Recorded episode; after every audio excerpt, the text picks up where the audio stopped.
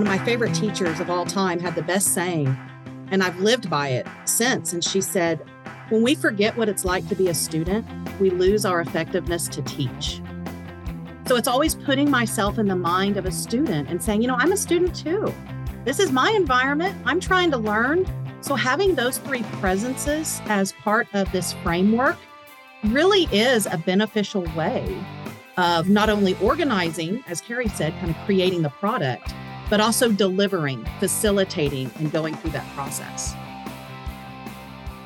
The Digital2Learn podcast is dedicated to exploring both what's new and what's good in the use of technology in teaching and learning. Our mission is to have the best minds sitting in front of our microphones sharing evidence based strategies for digital teaching and learning. Digital2Learn is brought to you by the Center for Learning and Innovation at Indiana Wesleyan University. Thank you for joining us. And now, the Digital2Learn podcast.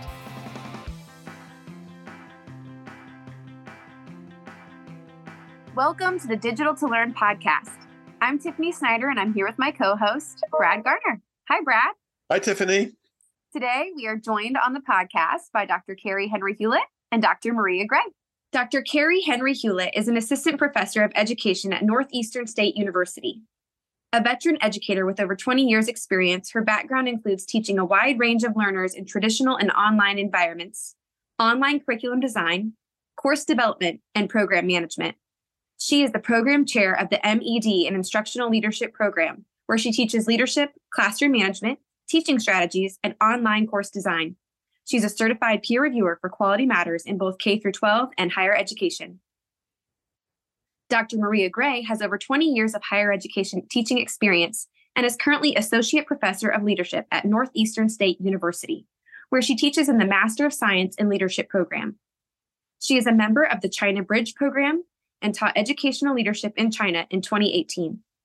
Maria presents at regional and national conferences on topics of leadership, women in leadership, English composition, and online teaching.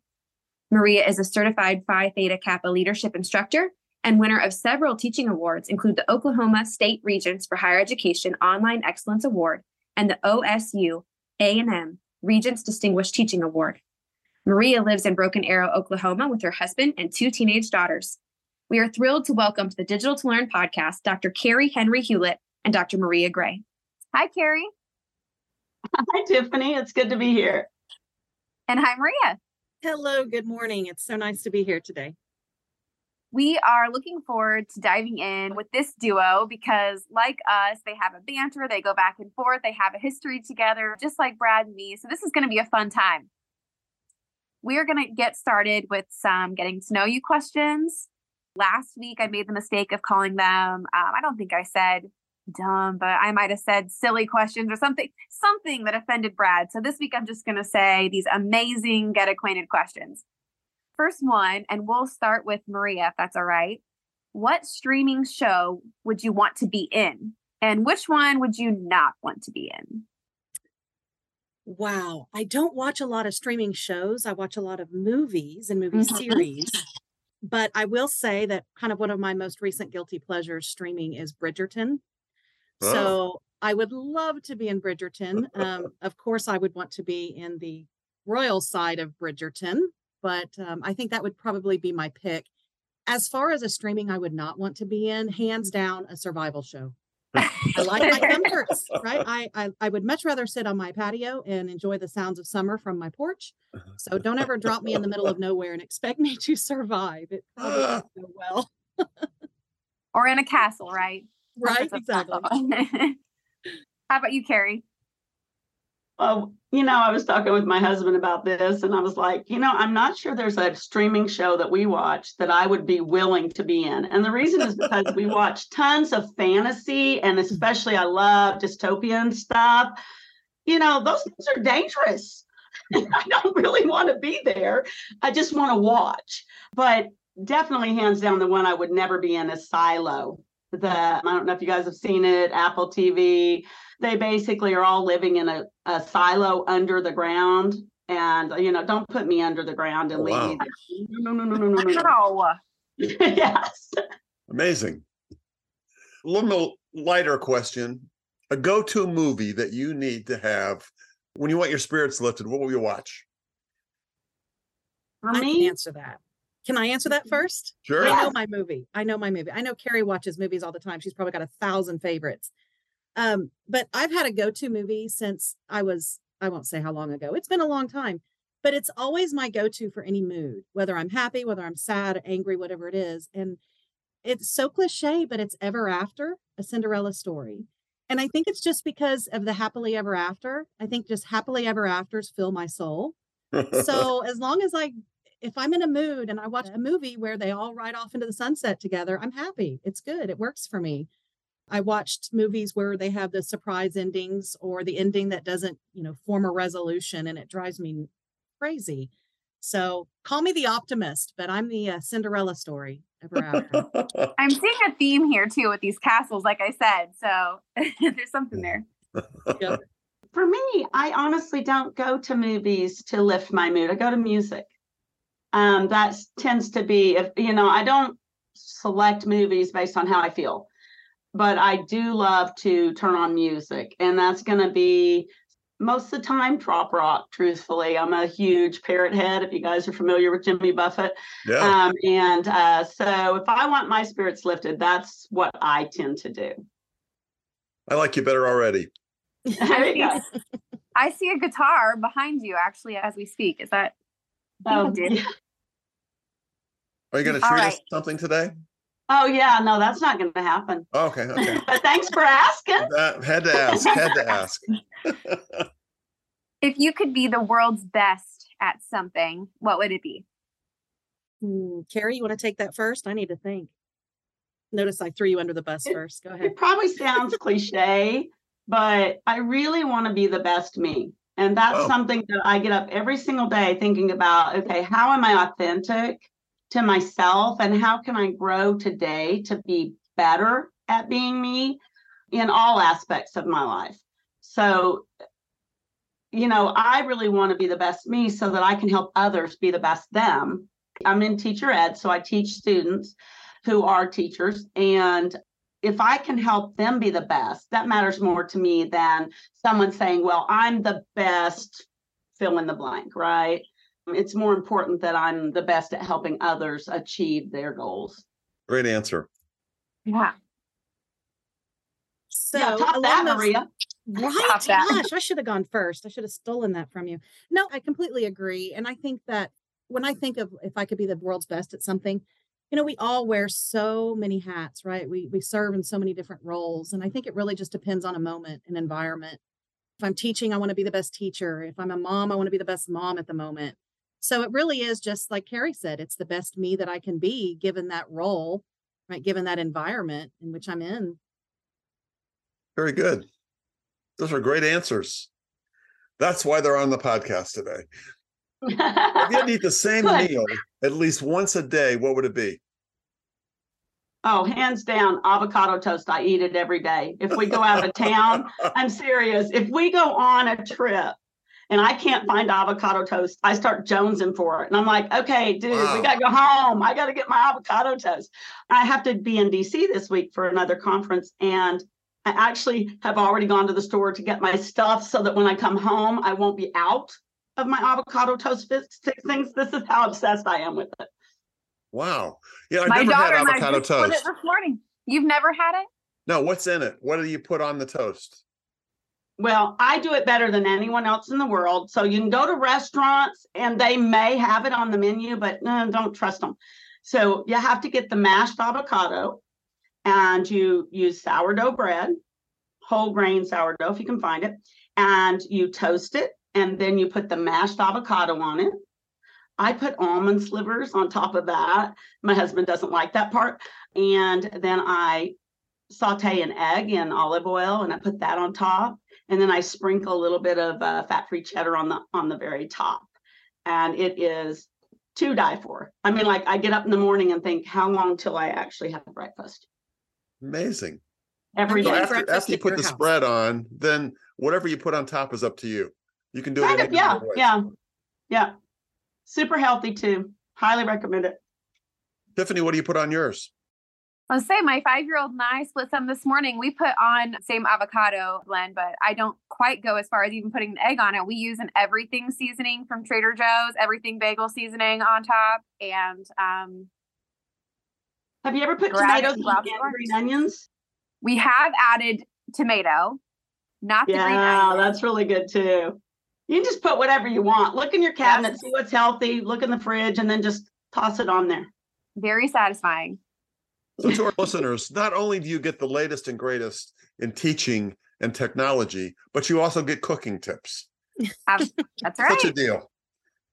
If I were to consider my favorite food, I have so many different tastes. It's hard to pick just one. I would I- say, you know, who what would you say, Kari, is my favorite? I would say dessert.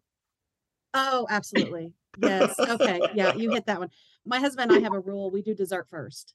So at restaurants, at home, we eat dessert first. And I know it completely like uh, my, my parent would scream because, you know, growing up, don't touch your dessert till you finish your dinner. But maybe I'm the, it's the rebel in me as an adult, but dessert first, anything sweet.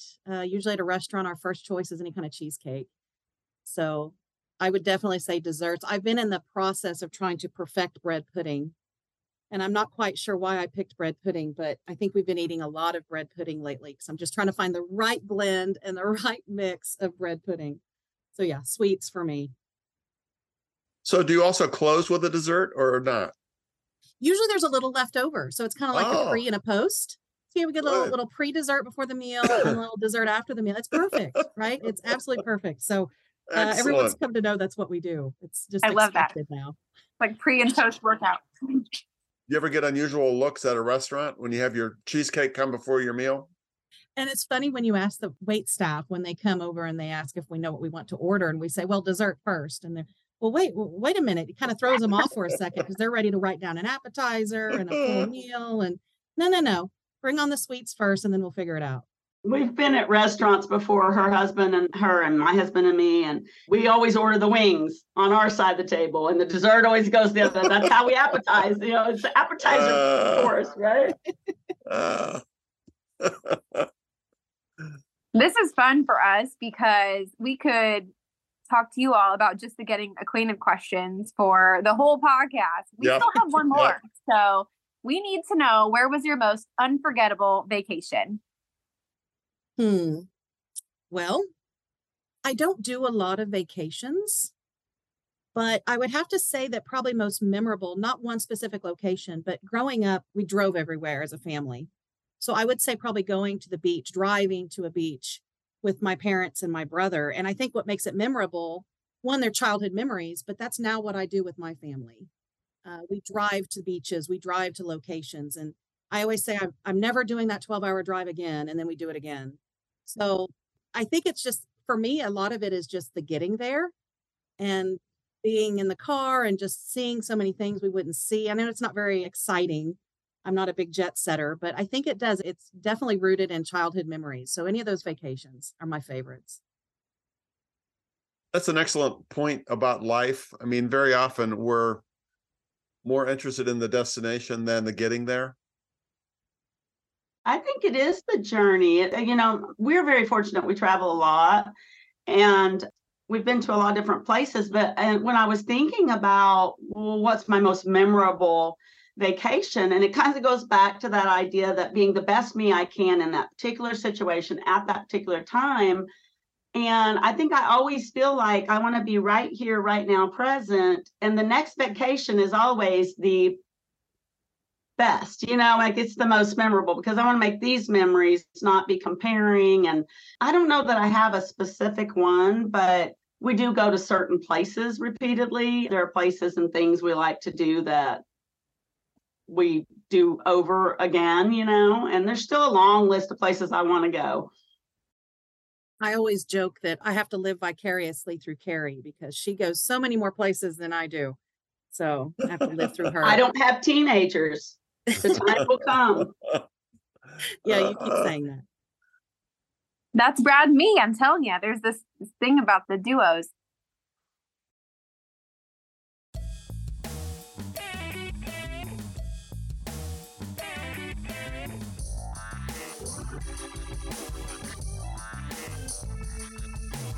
Well, Brad, do you want to lead us into our primary topics for today?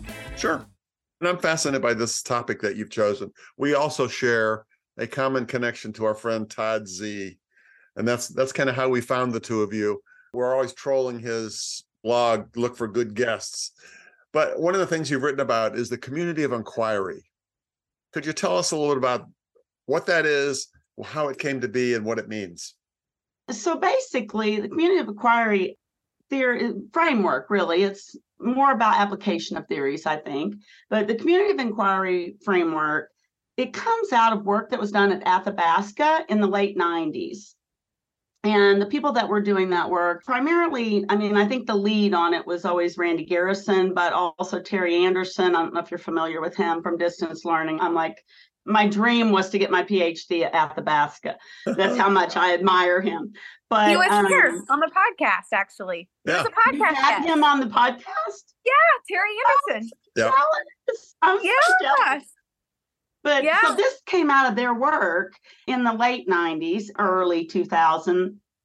Um, and to me, it connects a lot to Michael Moore's theories of transactional distance, which basically, for anybody who's listening that doesn't know, it's the idea that we're kind of wanting to look at closing the gap that is caused by being at a distance, right? And making sure that we're able to communicate with learners and learners are able to communicate with us and transactional distance, which was from the early 90s, wants us to look at having student to content interaction. How are they interacting with content? Student to student interaction. How are they interacting with each other? And student to teacher interaction. So we want to look for those three things. And so, you know, kind of go to the ideas with community of inquiry, and we kind of can see ways in which we actually apply all that. So I don't know that Garrison ever based it specifically on Moore, but for me, that's always helped me kind of understand better the community of inquiry is, is seeing the connection between the two.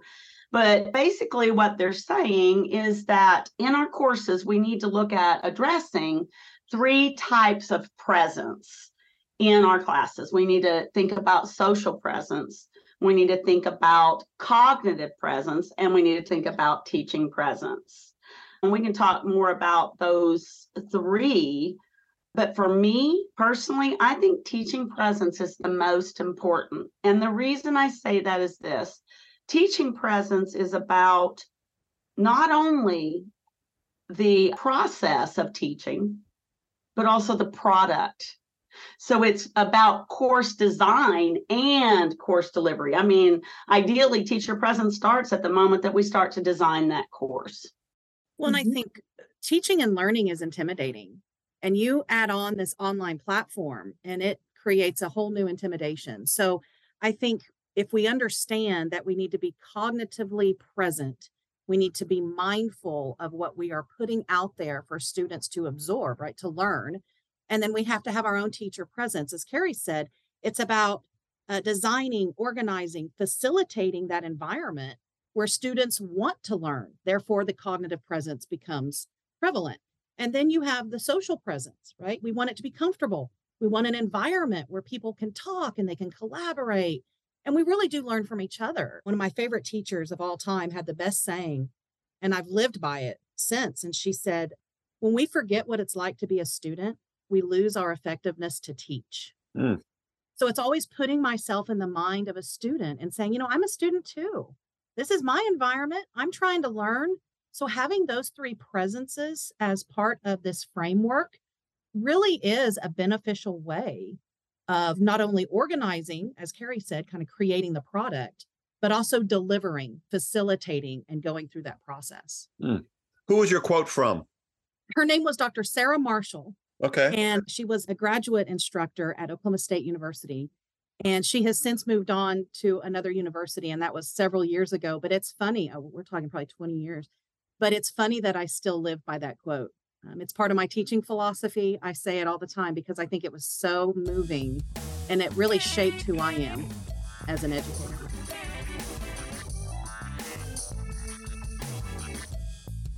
Isn't it fun to be a teacher educator and then see your work blossom as your students go out into the world and you hear reports of their accomplishments and the way they love their students. That's so awesome.